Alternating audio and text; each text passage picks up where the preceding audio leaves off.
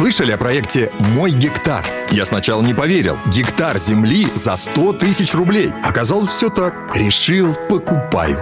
10 тысяч квадратных метров. Можно хоть дом строить, хоть усадьбу. Районы экологически чистые. Транспортная доступность круглогодичная. А теперь представьте, как такому подарку ваши родные обрадуются. Время жить на своей земле. Выбирай свой гектар на сайте мойгектар.ру. Гектар земли каждому россиянину.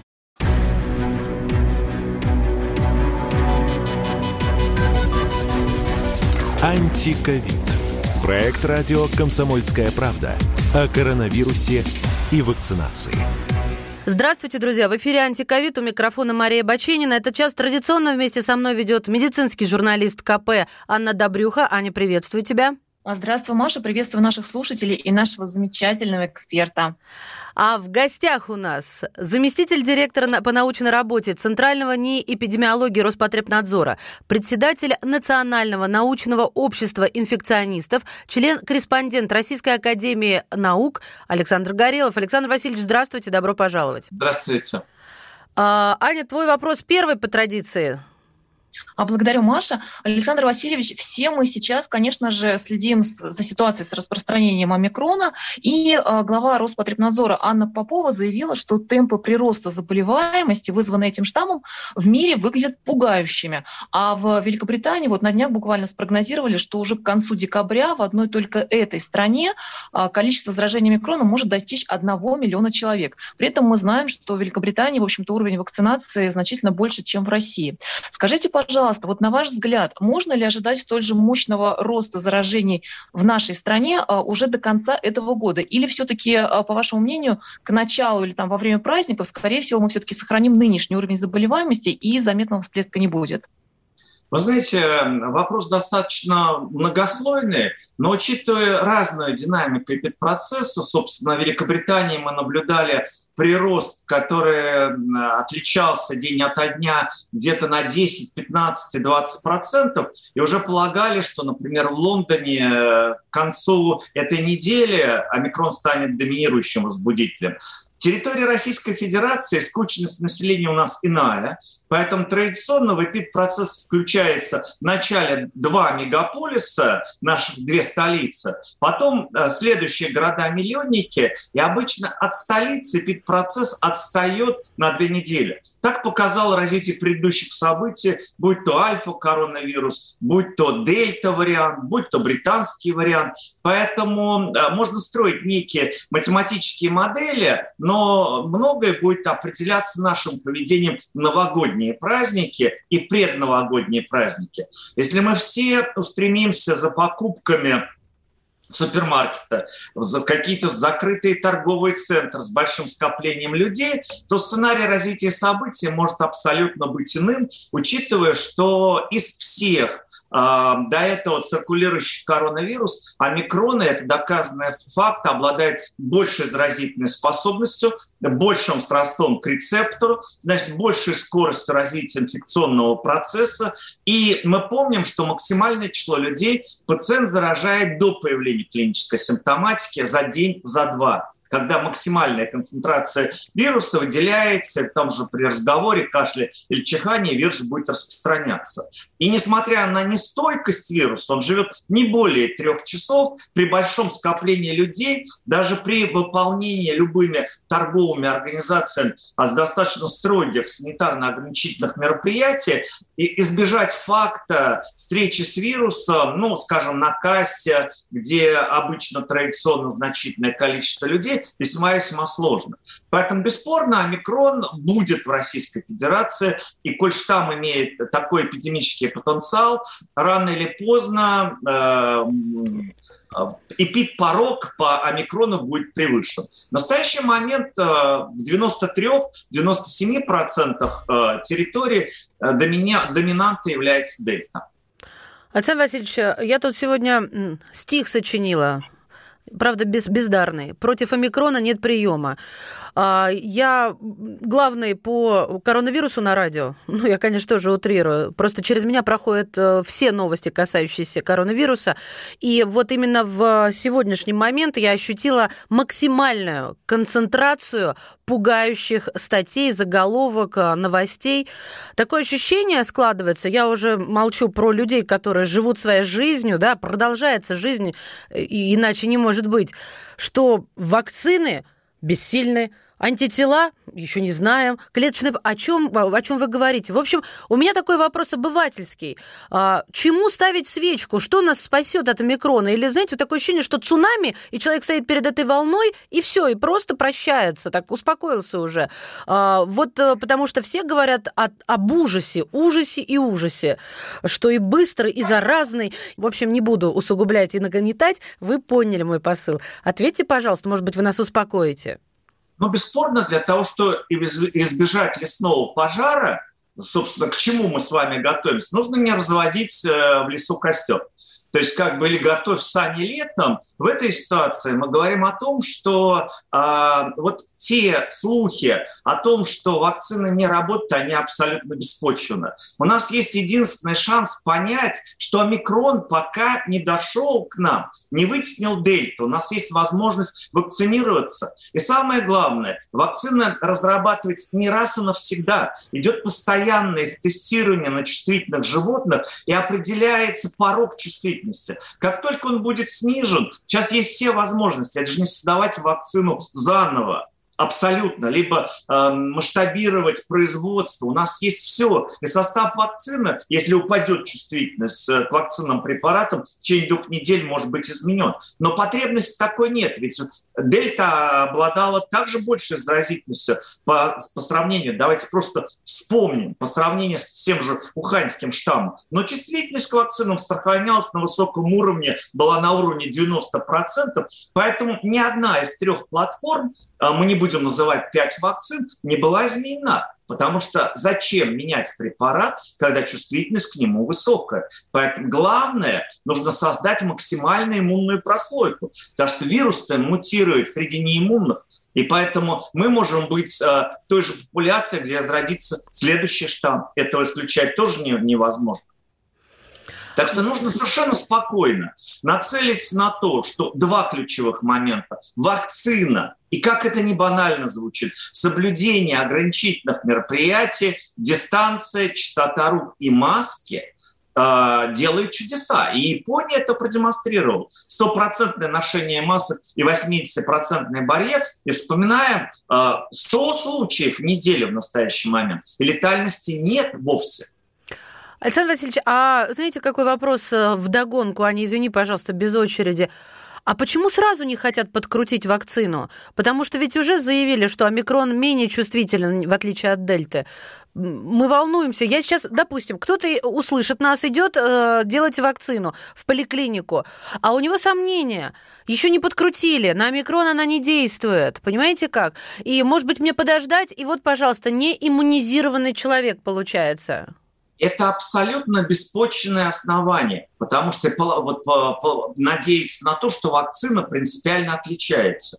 Ведь геном вируса 30 тысяч последовательностей. В омикроне всего 32 ошибки в 32 генах. Это тысячная доля процента. Для того, чтобы создать вакцинный препарат, выбирается во всем мире консервативные участки вируса, которые не мутируют, но они отвечают за выработку антител. Для того, чтобы спайк-белок не прикрепился или шип чувствительным клеткам. На это направлены антитела. Поэтому если бы мы делали вакцины на меняющийся участок, вакцину нужно было бы менять каждый день. Поэтому повторяю, что 32 мутации, вот, ну, для того, чтобы привести фактуру. Э, SARS-CoV-1, первое пришествие коронавируса, от настоящего отличается в геноме 15%. 15%. А 32 у меня плохо с математикой, а 30 тысяч это вообще тысячной доли процента. И повторяю, что это процесс не застывший процесс тестирования вакцины происходит постоянно. Аня? Александр Васильевич, вот а, из Великобритании, с которой мы начали а, наш разговор, в частности из Лондона, как из мегаполиса, приходят новости, что из-за а, высокого и стремительного распространения омикрона начинают отменять многие мероприятия. В частности, вот как в соцсетях пишут люди, даже рождественские и новогодние корпоративы уже отменяются. То есть даже вариант вечеринок для привитых и с отрицательными ПЦР-тестами не предусматривается. И из некоторых российских регионов тоже приходят сообщения, что местные санитарные власти рекомендуют, либо вообще уже жестко ограничивают проведение корпоративов. Поясните, пожалуйста, из чего нужно исходить, принимая решение, проводить ли новогодний корпоратив вот в нынешней ситуации такого пугающего распространения омикрона? Причем у меня две части вопроса. На что ориентироваться работодателю, принимая решение такое индивидуально для своей компании? И на какие критерии ориентируются региональные власти, в том числе санитарные власти, когда вводят ограничения на предновогодние вот такие собрания, вечеринки, корпоративы? Анна, ну согласитесь, когда мы планируем те или иные мероприятия, мы должны их ставить в какие-то рамки. То есть, бесспорно, корпоративы будут не под пальмой на открытом воздухе, а они будут в закрытом помещении. И мы прекрасно знаем, что ахиллесовой пятой всей пандемии является пациента с малосимптомными и бессимптомными формами заболевания. И согласитесь, когда вы чувствуете себя абсолютно нормально, а у вас раз в год главный праздник, вы пренебрегаете, как предыдущий опыт, кто нас э, при, при насморке заставлял оставаться дома. Поэтому ключевым моментом является еще обстоятельство, почему санитарные власти обеспокоены. Ведь вакцинированные тоже могут заболевать. Поэтому мы не говорим, что вакцина 100% защищает от заболевания. Она защищает от тяжелого течения, крайне тяжелого, и от реанимации. Друзья мои, прервемся буквально на несколько мгновений и вернемся к разговору. В гостях в эфире «Комсомольской правды» заместитель директора по научной работе Центрального НИИ эпидемиологии Роспотребнадзора, председатель Национального научного общества инфекционистов, член-корреспондент Российской академии наук Александр Горелов. Это спорт не прикрытый и не скучный. Спорт, в котором есть жизнь. Спорт – который говорит с тобой как друг. Разный, всесторонний, всеобъемлющий. Новый портал о спорте – sportkp.ru О спорте, как о жизни.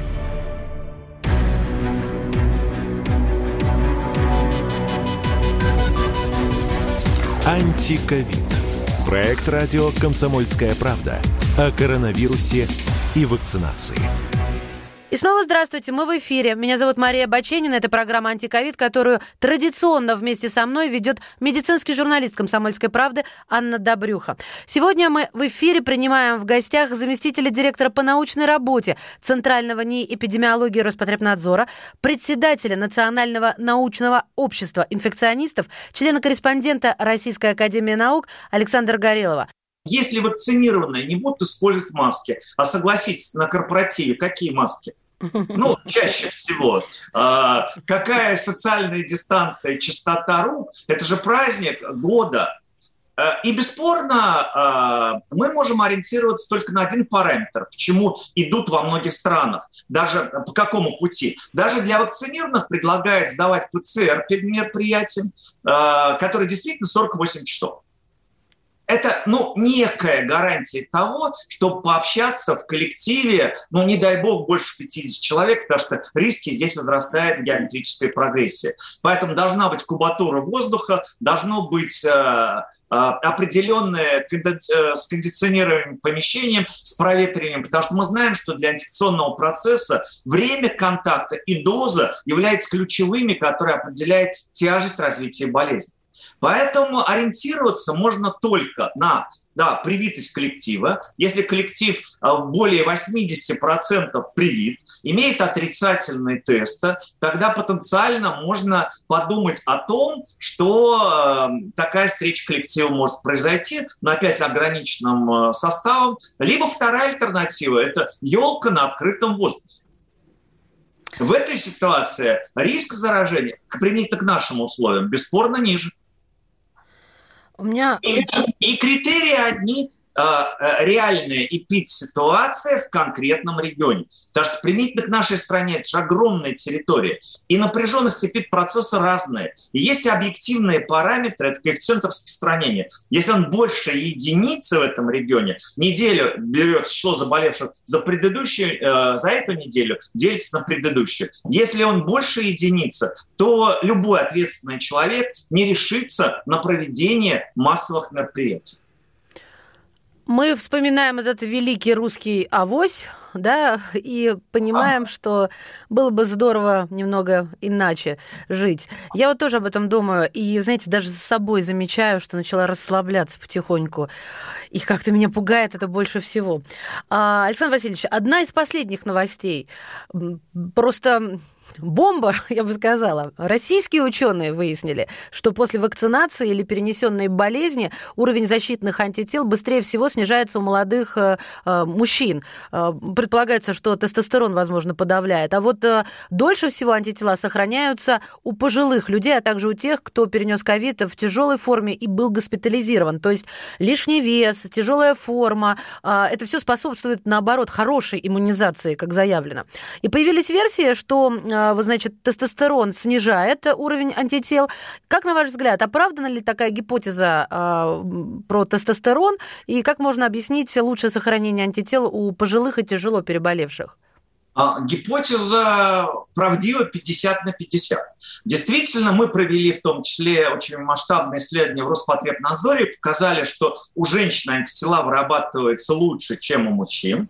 А, второй очень важный момент. К сожалению, синдром засыпающего иммунитета никто не отменял. То есть, если после 65 плюс антитела вырабатываются хуже у мужчин и женщин, избыточная масса тела как раз не способствует выработки антител. Угу. А вот э, относительно тяжести течения заболевания, возвращаясь к молодым, было показано, что у 18% молодых с бессимптомными формами заболевания и малосимптомными, антитела не вырабатываются вовсе. Да вы вот. что? ПЦР положительный, ты находишься в очаге, а организм из-за сильного местного иммунитета не пустил вирус, антител нет вовсе. У нас э, пилотный проект уже Роспотребнадзора в 26 регионах России уже продолжается вот э, два года. И поэтому это абсолютно объективная информация. И поэтому при следующей встрече возможно вновь заболевание у лиц, которые перенесли инфекцию и не ответили выработкой антител. Александр Васильевич, повторите, а то ведь сейчас кто-то скажет, прослушал, у кого не вырабатываются еще у раз? с малосимптомными и бессимптомными формами заболевания, но при положительном ПЦР антитела не вырабатываются. И об этом нужно помнить. И поэтому, говорят, у меня раз ПЦР положительный, два ПЦР положительный. А вот среди пациентов с манифестными формами заболевания действительно показано, что при тяжелых формах антитела, потому что персистенция вируса или вирусная нагрузка более долго происходит, уровень антител действительно выше. Но мы должны не забывать о другой составляющей. Именно летальные исходы наиболее часто отмечаются при тяжелом течении заболевания. Здесь, что называется, в рубашке родился. Поправь справился, выжил, и у тебя напряженный иммунный ответ. Угу. Ну, вообще все действительно логично. И поправился, выжил напряженный иммунный ответ. То, что у женщин лучше, потому что, ну, всегда а женщины так, защищеннее, мы же за но до 45 что отвечаем. Лет, до 45 лет. Вот как раз... Сейчас взяли все испортили, будет... Александр Васильевич. Просто взяли. Но, но... Зачем вы так с нами? Опустил на землю. Реальный гормональный фон, соответственно, что после 45 лет он начинает снижаться. Да, фертильность не та уже, да. Здесь уже гендерные признаки, увы, не все мужчинам нам страдать, стираются. Так, наш молодой медицинский журналист Анна Добрюха сейчас будет задавать вопросы. Аня, прошу тебя. Спасибо, Маша. А, Александр Васильевич, вы известны а, как эксперт, который дает очень полезные и толковые советы вот в плане поведения людей в период распространения коронавируса. И поэтому хочу попросить у вас совет для наших читателей комсомолки, для слушателей радио «Комсомольская правда», которые задумываются о вакцинации либо ревакцинации вот в преддверии Нового года. Вопрос звучит так. Стоит ли делать прививку незадолго до Нового года с учетом, ну, так сказать, неизбежных возлияний в праздничную ночь, или лучше сделать укол укол уже непосредственно после окончания праздников, потому что, ну чего греха таить, да, все-таки люди, кто больше, кто меньше, но как-то алкоголь у нас употребляют во время новогодних каникул. И а, какое влияние на самом деле оказывает алкоголь в сочетании с вакциной? Вот добавляет ли он побочных эффектов, или усиливается токсическое влияние на печень, или, может быть, хуже идет выработка иммунитета? Вот что из этого? Или только куража, да, Ань? Да-да. Но начнем с того, что до Нового года две недели, поэтому можно совместить приятное с полезным, а вакцинироваться и не откладывать это в долгий ящик. К нам стучится омикрон, мы об этом с вами начали с этого передачу. И можно вакцинироваться и провести прекрасно праздник. Но обычно ограничение э, предусматривает три дня после вакцинации, первой и второй дозы. Интервал между введениями 21 день, 14-21 день, поэтому мы живем в том обществе, где мы можем многое планировать. И понятно, чтобы ну, не обращать себе Новый год э, без, без бокала шампанского, хотя, честно говоря, его можно. Если уж объективности ради, с медицинских позиций, алкоголь вреден э, в дозе больше грамма на килограмм крепкого алкоголя грамма на килограмм. Поэтому случилось перед Новым годом бокал шампанского или красного вина. Это как раз та ситуация, которая на угнетение иммунитета никак не скажется. И действительно, это не токсическое воздействие на печень, потому что вакцинальный препарат любой, который зарегистрирован в России, и мы ставим точку, безопасен и эффективен. Поэтому токсического воздействия на печень нет абсолютно, и поэтому это не суммация лекарственных препаратов или антибиотиков. Некоторые антибиотики несовместимы с алкоголем, ряд других препаратов. Но выработка антител действительно замедляется. Поэтому выработаны такие рекомендации. Как, впрочем, при использовании жаропонижающих препаратов это показано, например, на, в детской популяции достаточно давно. Если мама с профилактической целью использует препараты десенсибилизирующие, или, э, чтобы не было аллергии, и жаропонижающий препарат, чтобы ребенок якобы легче перенес прививку, это доказанный факт, что антитела вырабатываются, но позднее. Не через две недели, недели, а через три. Поэтому этот вопрос также имеет и плюс, и минус. Поэтому Новый год – это не препятствие вакцинации. Главное должно быть желание индивидуума пойти защитить себя и тем самым защитить и окружающих. Александр Васильевич, а сейчас вот серьезно абсолютно спрашиваю. Я как раз начала с демонизации омикрона а, и продолжу а, в том же амплуа. Утверждение о том, что человек может заразиться одновременно и дельтой, и омикроном, и внутри он может как-то смутировать, вот это я не знаю, это я прочитала или мое воспаленное сознание домыслило. Это утверждение на сегодняшний день маловероятно или реально? Для большинства людей эта ситуация маловероятна.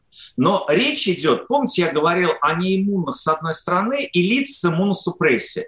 Потому что, ну, что греха таить, у нас 1% населения Российской Федерации живет с ВИЧ-инфекцией, которая получает соответствующие препараты.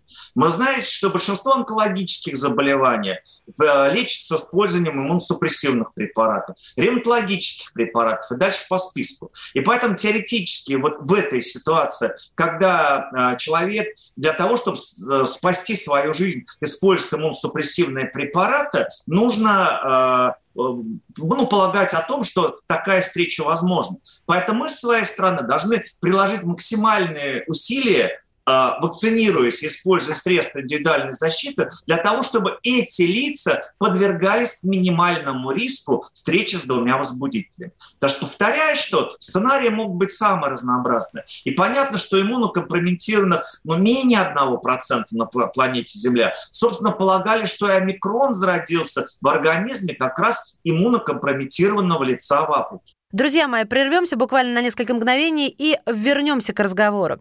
В гостях в эфире «Комсомольской правды» заместитель директора по научной работе Центрального НИИ эпидемиологии Роспотребнадзора, председатель Национального научного общества инфекционистов, член-корреспондент Российской академии наук Александр Горелов. Я слушаю Радио КП, потому что здесь самые популярные аудиосериалы. И тебе рекомендую.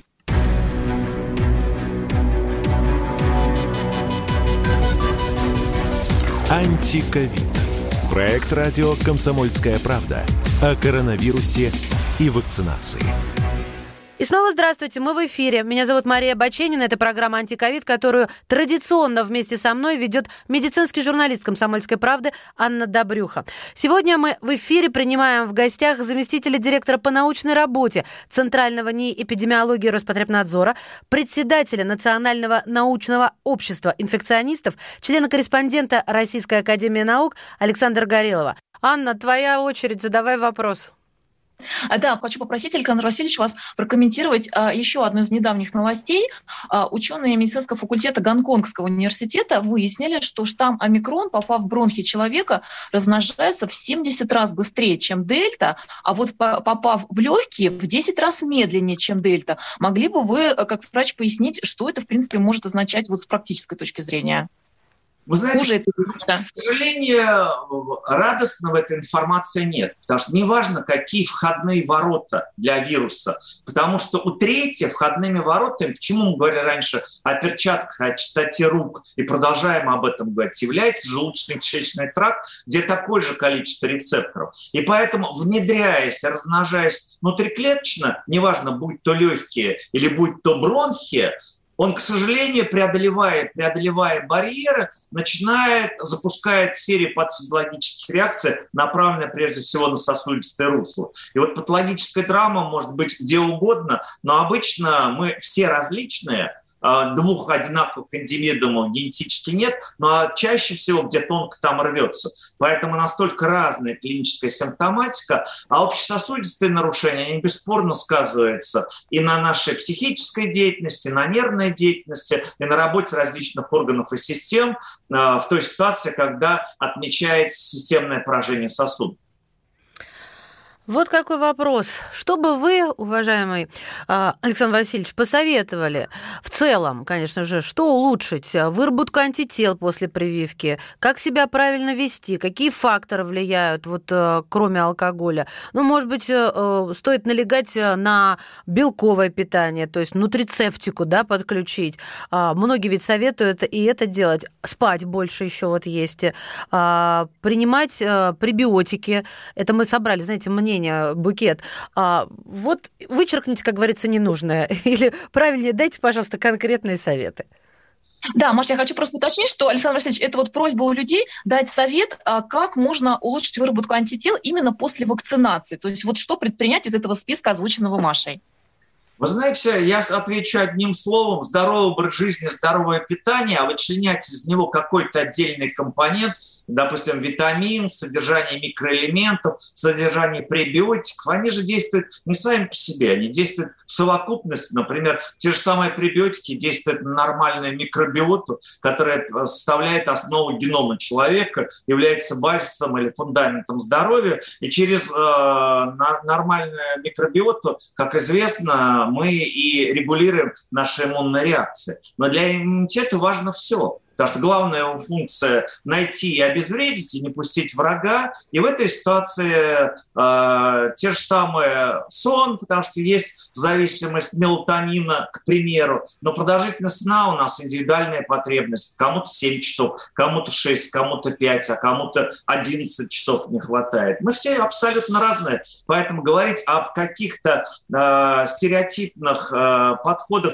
не представляется возможным, потому что на самом деле ученые поставили поставили задачу э, разработать иммунометр ну, как есть э, эталон э, длины, веса и так далее. И поэтому сколько граммов фруктов нужно съедать овощей кисломолочных продуктах в миллилитрах, но так к консенсусу не пришли. Мы все абсолютно разные, и поэтому и говорим о том, что здоровый образ жизни и здоровое питание – это как раз залог крепкого иммунитета, бесспорно положительные эмоции, потому что мы знаем, что инфодемия и прочие воздействия приводят к угнетению иммунного реагирования. Поэтому улыбаемся, позитивно смотрим на мир, нас ждут прекрасные праздники, готовим полезные закуски, и которые будут содержать и пребиотики, и витамин. А вы знаете, что пребиотиками в России долгое время была квашеная капуста с клюквой, например, сушеная клюква. Это традиционные русские вещи, и классика жанра является, например, «Малая Карела». Кто приезжал всегда, смотрит огромную русскую избу, и, например, эм, э, это известный исторический факт, когда женщина говорила, что она ждет ребенка, ей на период беременности заготавливалось по 4 огромных 20-литровых эм, э, ведра разных ягод желтых, красных, фиолетовых, которые растут. Это вам и они были и вяленые, они были сушеные, они были и моченые, и поэтому э, витамины, как промышленные э, продукты, которые продаются в аптеках, тогда были неизвестны, но человечество всегда поддерживало свое здоровье. А известно, какие ягоды, Александр Васильевич? А то мы как, ягоды, а то мы как китайцы получим...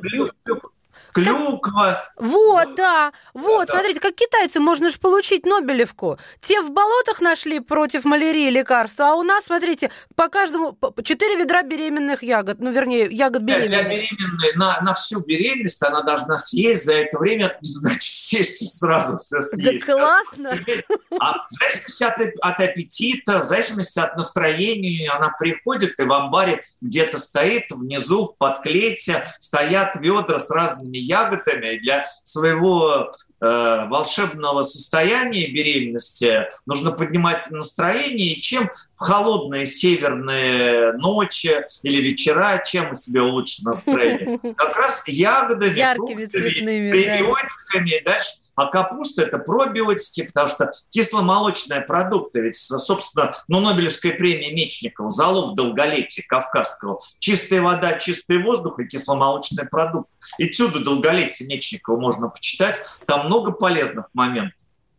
Да, вот, Александр Александрович, вот увидите, вы у нас поднять настроение своими полезными, да. позитивными советами. Да, и поэтому хочу э, еще один совет попросить, опять же, от наших э, слушателей, читателей комсомолки, от тех людей, которые заботятся о собственном здоровье, спрашивают, если человек прививался ну, полным курсом, да, то есть двумя дозами какой-либо вакцины, в частности, спутника, потом через полгода ревакцинировался однодозной вакцины, спутником Лайт, например, а после этого прошло еще 6 месяцев, то есть это уже получается третий цикл вакцинации. Вот нужна ли такая третья уже ревакцинация? И с учетом того, что распространяется омикрон, вот этот новый штамм, который частично уходит от антител, чем ревакцинироваться сейчас целесообразнее? Полным спутником, двумя дозами, или достаточно все-таки будет однодозного лайта? Или, может быть, можно, Анечка, я добавлю, или, может быть, э, комбинирование. Сегодня вот вышли, э, вышли результаты работ. А, как-то там букет составить, такой коктейль, как любят косметологи говорить. Гибридный иммунитет. Гибридный иммунитет. Для того, великолепно. Чтобы репертуар антител был шире, поэтому в тех же временных методических рекомендациях Минздрава написано, что ревакцинация действительно должна проводиться через полгода. Любой другой платформой, которая имеется у нас, у нас три же разные платформы, другим вакцинным препаратам для того, чтобы спектр антител был шире. И вы видите, насколько обеспокоена мировая общественность. И, например, тот же Борис Джонс, я понимаю, что это не эталон медицинской мысли, но так или иначе сократил сроки ревакцинации и предлагает ревакцинироваться в более короткие сроки. Но это политика, это эмоциональность, а медики все-таки должны а, опираться на достоверные факты, на то, как долго сохраняется иммунитет у того или другого индивидуума, потому что, повторяю, нас двух одинаковых нет. И поэтому для того, чтобы расширился репертуар антител, в идеале любая другая вакцинная платформа в этой ситуации. То есть, э, ну, чтобы люди правильно все поняли, либо ну, Ковивак, либо Эпивак. Эпивак, да. Нет, ну он привился уже спутником, да. ревакцинировал спутником Лайт, прошло полгода, и тогда любой другой. А вот если это первая ревакцинация, то тогда спутник Лайт. Это я от себя. Э, вопрос Нет, из зала. Если первая вакцинация, вот здесь давайте не строить иллюзии. Значит, спутник Лайт был создан, по сути, первый компонент спутника V, и для создания базисного иммунитета, грунт иммунитета, однократная вакцинация не подходит. Нет, нет, а, а, Александр Васильевич, не тратьте время, вы просто не расслышали. Первая ревакцинация, сказала. А, ну первая ревакцинация, да, бесспорно, а потом меняется вакцинальный препарат. Так-то а нет. просто так ограничиться спутником Лайт и не вводить по последующим ничего, ничего, это, ну, в общем-то, не оправдано, потому что через 3-4 месяца вы будете опять потребуется еще введение следующей дозы вакцинного препарата, чтобы иммунитет запомнил врага. Это делается несколько раз. А, Ой, а позвольте, пожалуйста, еще одно небольшое уточнение, да, Маш? А, вот если человек прививался спутником Лайт двумя компонентами, прошло полгода, и у него в прививочном пункте доступны только два варианта, либо еще один полный спутник, либо спутник Лайт, то вот именно ревакцинацию в такой ситуации чем лучше сделать, двухкомпонентным а, спутником или Лайтом? А, я думаю, что можно ограничиться лайтом, а через три месяца проверить антитела и посмотреть уровень достаточно или недостаточно, потому что сейчас э, внедряется практически повсеместно не просто определение антител общего количества, которое не имеет значения, а вирус-нейтрализующие антитела конкретно, который определяется в БАУ.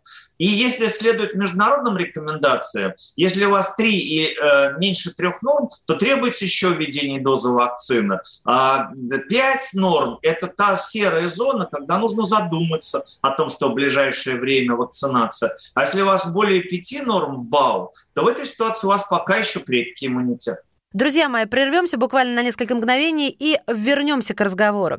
В гостях в эфире «Комсомольской правды» заместитель директора по научной работе Центрального НИИ эпидемиологии Роспотребнадзора, председатель Национального научного общества инфекционистов, член-корреспондент Российской академии наук Александр Горелов. Каждый понедельник на Радио КП. Десант здравого смысла в лице Дмитрия Гоблина-Пучкова и Наданы Фридрихсон борется с бардаком окружающего мира и смеется в лицо опасности. Это кто такое мог придумать? Это даже не днище, это вообще какое-то безумие. Вы что там устроили? Перво-наперво, это не ядерные державы. Что они там обсуждают со своими там полутора танками в Эстонии и одним танком в Латвии? У нас есть чем уговорить их танки. Надо быть полным идиотом, чтобы, глядя на это очередное шапито под руководством клоуна, испытывать к этому какое-то уважение. Я повторюсь, деньги где? Где производство? Где рабочие места? Где снижение снижение тарифов, там, ЖКХ и прочее. Слушайте «Гоблина» и «Надану» каждый понедельник в 7 часов вечера по московскому времени на радио «Комсомольская правда».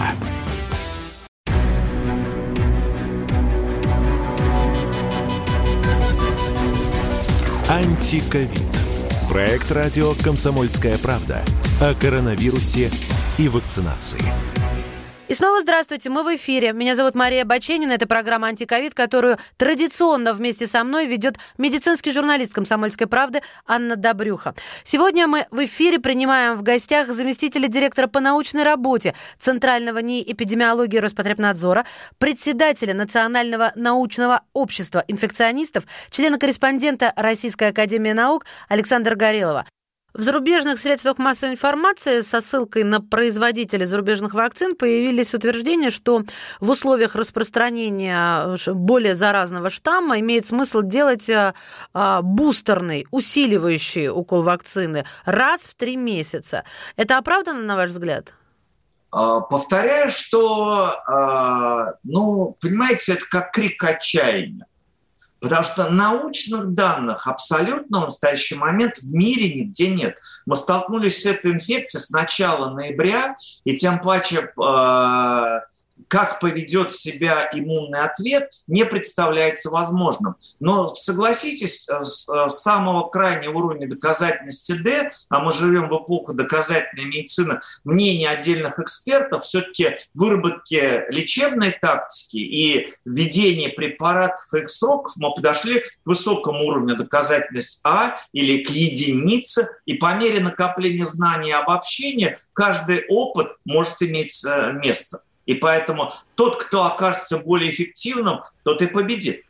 Угу. Поэтому мы не должны отбрасывать мнение, которое появляется, или литературные данные, которые появляются из проверенных медицинских источников. Мы их не должны отбрасывать, мы должны анализировать для того, чтобы не повторять ошибки наших коллег. Так, собственно, из того, что мы наивны к этой инфекции, это новая инфекция, мы не знаем, как она развивается и все ее последствия, Поэтому мы начинаем как бы с чистого листа и накапливаем определенные знания. Александр Васильевич, вот сейчас мы уже начинаем все подводить э, итоги года, и поэтому мы всем нашим экспертам в нашей программе «Антиковед» задаем вот такой вопрос. На ваш взгляд, что можно назвать э, самыми главными такими знаменательными, ощутимыми достижениями в борьбе с ковидом в уходящем году? Вот прям, если можно, какие-то прям основные направления по пунктам. Вы знаете, ключевым прорывным э, была и есть остается вакцинация – а все остальное, а, да, и бесспорно разработка а, тех ограничительных мероприятий, которые, вспомните нам, до вакцинальный период позволили остановить распространение уханьского штамма. И летом 2020 года у нас была все-таки благостная ситуация год назад. И, бесспорно, определенные перспективы в лечении э, связывают в настоящий момент с появлением моноклональных антител которые вводятся э, в первые дни, максимум день-два от контакта с заболев... заболевшим, вводятся они внутривенно, независимо от того, какая форма будет э, в дальнейшем развиваться. Вот профилактические моноклональные антитела и лечебные имеют эффективность 85%. Почему я об этом говорю?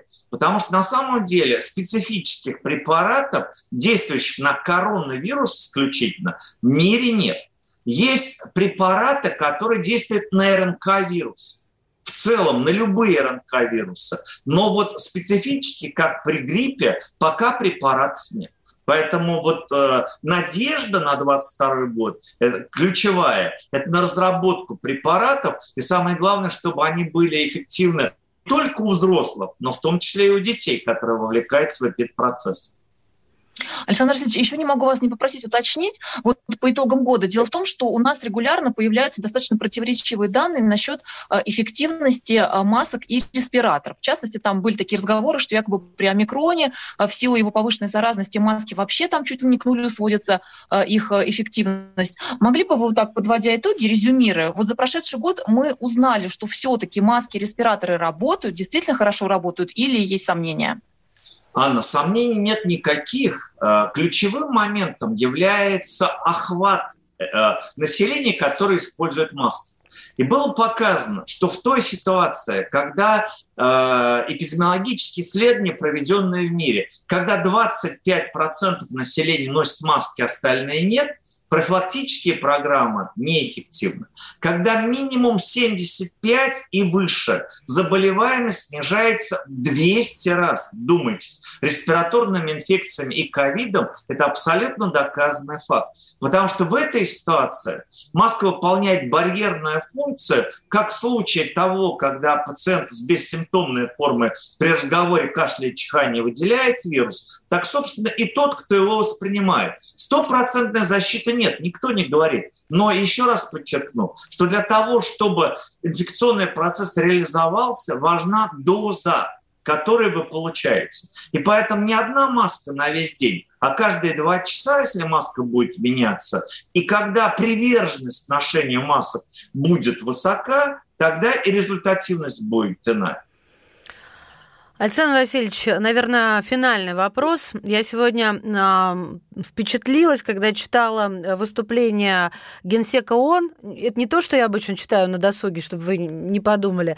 А, тем не менее, Антонио Гутерриш, он вот что сказал. Вы сейчас поймете, что прививки от коронавируса помогают предотвратить госпитализацию, э, смерть заболевших, замедляют распространение вируса. Однако, внимание, одной только вакцинации побороть пандемию не удастся удастся, мы видим, что пандемия продолжает набирать обороты и распространяется. COVID-19 не уходит, я цитирую, становится очевидно, что одними лишь вакцинами пандемию не искоренить. А, так вот, о чем я хотела спросить.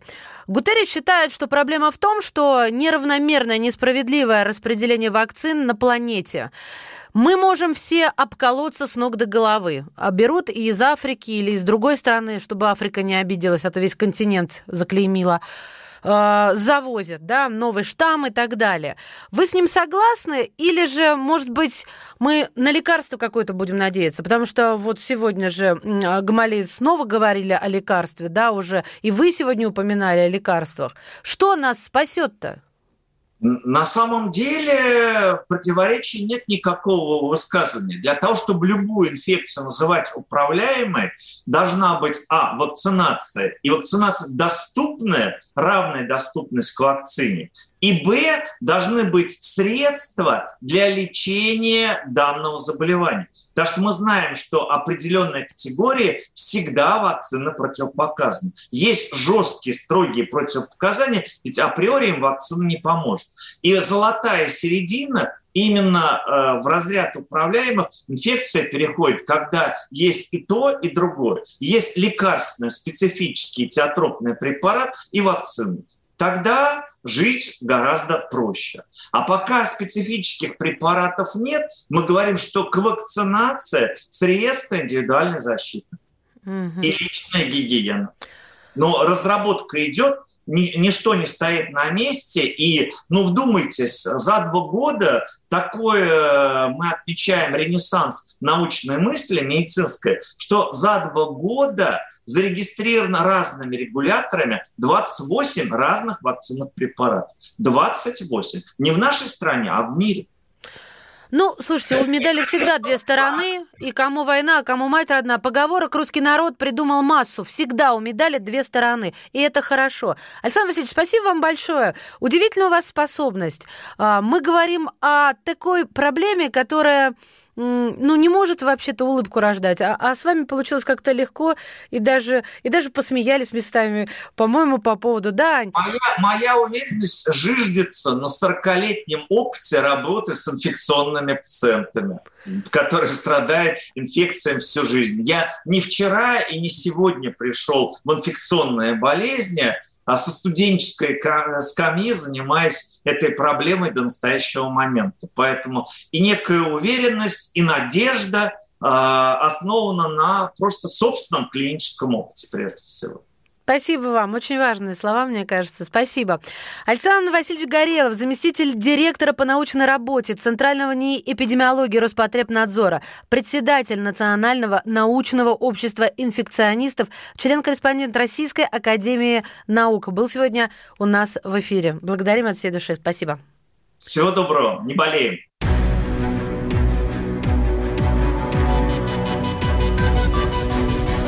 Антиковид. Проект радио «Комсомольская правда» о коронавирусе и вакцинации.